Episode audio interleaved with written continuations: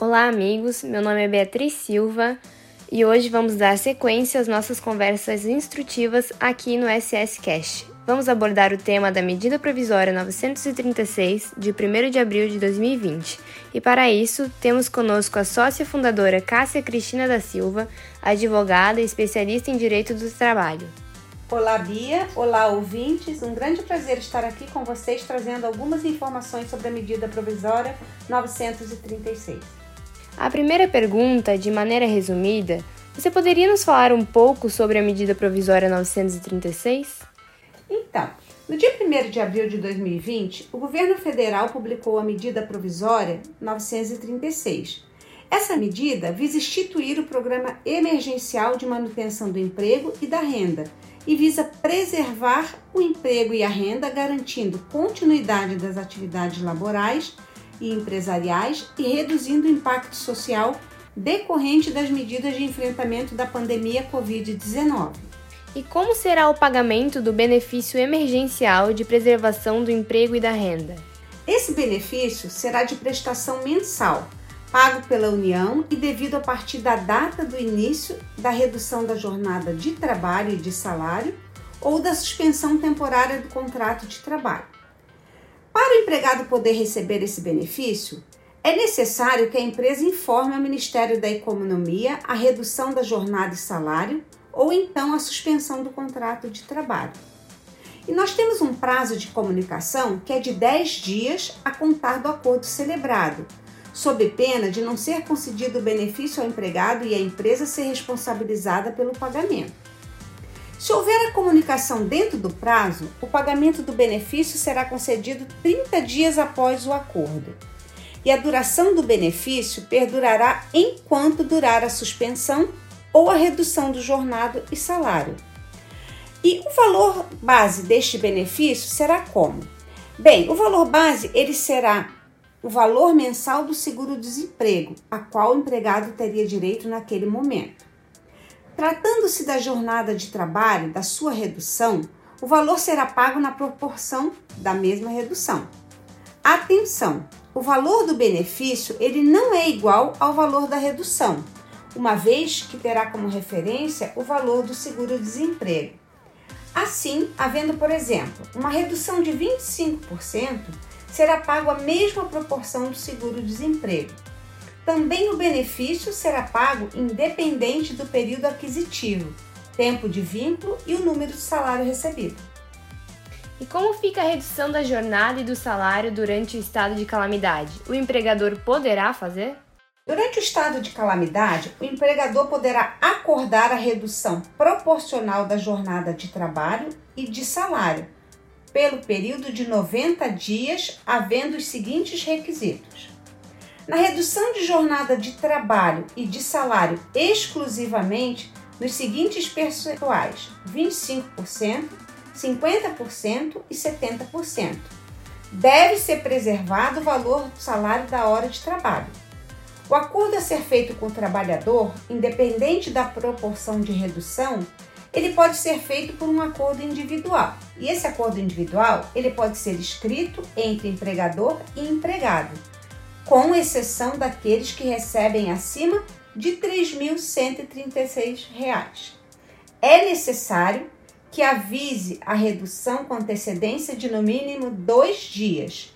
Os termos originais do contrato de trabalho também têm prazo de dois dias corridos contados da data do término do acordo individual. E agora vamos conversar com o advogado João Paulo sobre a suspensão do contrato de trabalho. Olá, Beatriz. Olá, doutora Cássia. Uma boa tarde. Uma boa tarde aos nossos ouvintes. Dando continuidade nessa nossa análise da Medida Provisória novecentos e trinta e seis, editada e publicada ainda ontem pelo governo federal, que versa, entre outros pontos, sobre a suspensão temporária do contrato de trabalho. Pois bem, diferente daquela primeira suspensão que tinha sido proposta na Medida Provisória novecentos e vinte e sete, que foi revogado no dia posterior àquela publicação, comenta-se que esta veio com regras distintas. Por exemplo, na medida provisória novecentos e vinte e sete falava sobre a suspensão do contrato de trabalho por quatro meses, ou seja, cento e vinte dias. Desta vez não. condicionam o período máximo por até sessenta dias, possibilitando ainda o fracionamento em dois períodos de trinta dias. Comenta-se que a suspensão desse contrato de trabalho poderá ser feita por acordo individual.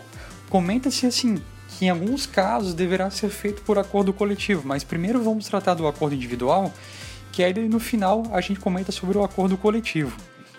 Pois bem, para fazer a suspensão do contrato de trabalho através de um acordo individual, o trabalhador ele tem que receber no máximo três mil cento e trinta e cinco reais, ou então que receba duas vezes o teto da Previdência e ainda tenha diploma de ensino superior. Duas vezes o teto da Previdência dá um valor de aproximadamente doze mil reais.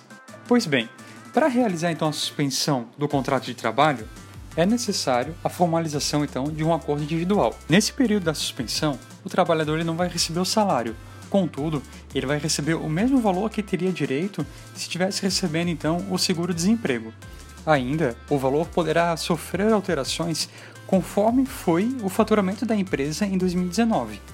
Isso porque, se em dois mil e dezenove a empresa faturou acima de quatro milhões e oitocentos mil reais, para suspender o contrato de trabalho nesse caso, ela vai ter que pagar então, durante sessenta dias, o valor correspondente a trinta por cento do salário do empregado. Os outros setenta por cento virão então do valor que seria devido a título de seguro-desemprego.